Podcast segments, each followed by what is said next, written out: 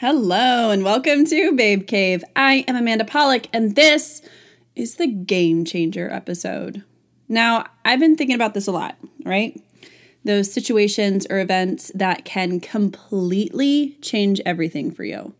Like maybe it's a change that you've been hoping for for a long time, and now that it's here, you have some real questions uh, if it's what you even want anymore. Or the change could be something that alters things for the worst. Uh, whatever it is, your life traje- trajectory, can I say that? Uh, trajectory has has shifted. So last year I had a vision for how I wanted my year to be, and it very quickly got derailed, and it was a bummer to say the least. I had made plans for myself and then lost jobs, friendships, and people just kind of got the the wind taken out of my sails.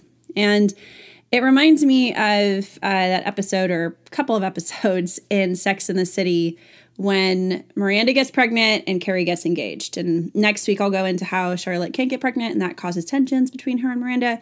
But this week, I'm just focusing on Miranda. So it's an unplanned pregnancy and with her ex boyfriend, who is wonderful, uh, but they're not together. And she considers having an abortion because it's not in her life plan and it's not the ideal situation. And I get it. Uh, adding a human to your life will change everything, and to not think so is a serious misstep. I- I've since done a lot of research on women who are even trying to get pregnant and how scared and unsure they are that they still want a baby when they find out that they are pregnant. And it's supposed to be this thing that you want as a woman, and then it happens, and most people assume that you also want it because they do. And if you don't, then you must be a monster. And then Carrie gets engaged in a completely anticlimactic way.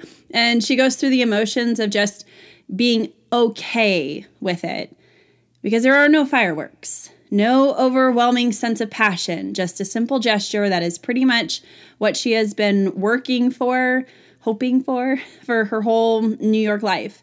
Chasing love and hoping that someone would love her back. So, so much uh, that they would want to be with her forever.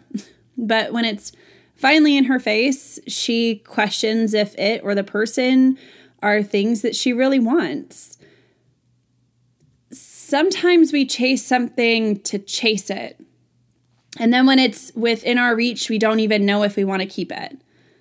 Because the things that you want don't come in the time frame that you want them to.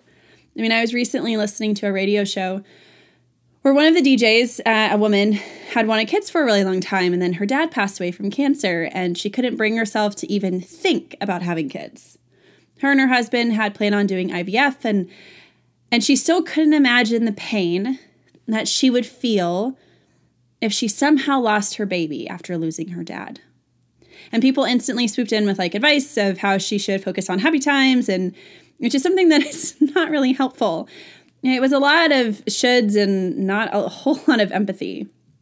And and I think that game changers can be such huge things because we don't feel like we have permission, word from last week, uh, to change our feelings or our goals. So it seems like we're more concerned with uh, what with what other people think about what's happening in our lives than what we personally feel about what's happening in our lives. We all have things that we want, that we dream about, and that we believe will check boxes off of our overall like life list, whatever that is. But please hear this. Please hear this. You are allowed to change what you want in life. Absolutely no questions asked. If the authentic parts of you are seriously questioning things that you may have been chasing, or even things that have not gone as as was expected, like that is your prerogative. And you shouldn't be shamed to feel otherwise. Like what happens in your life largely has nothing to do with anyone else.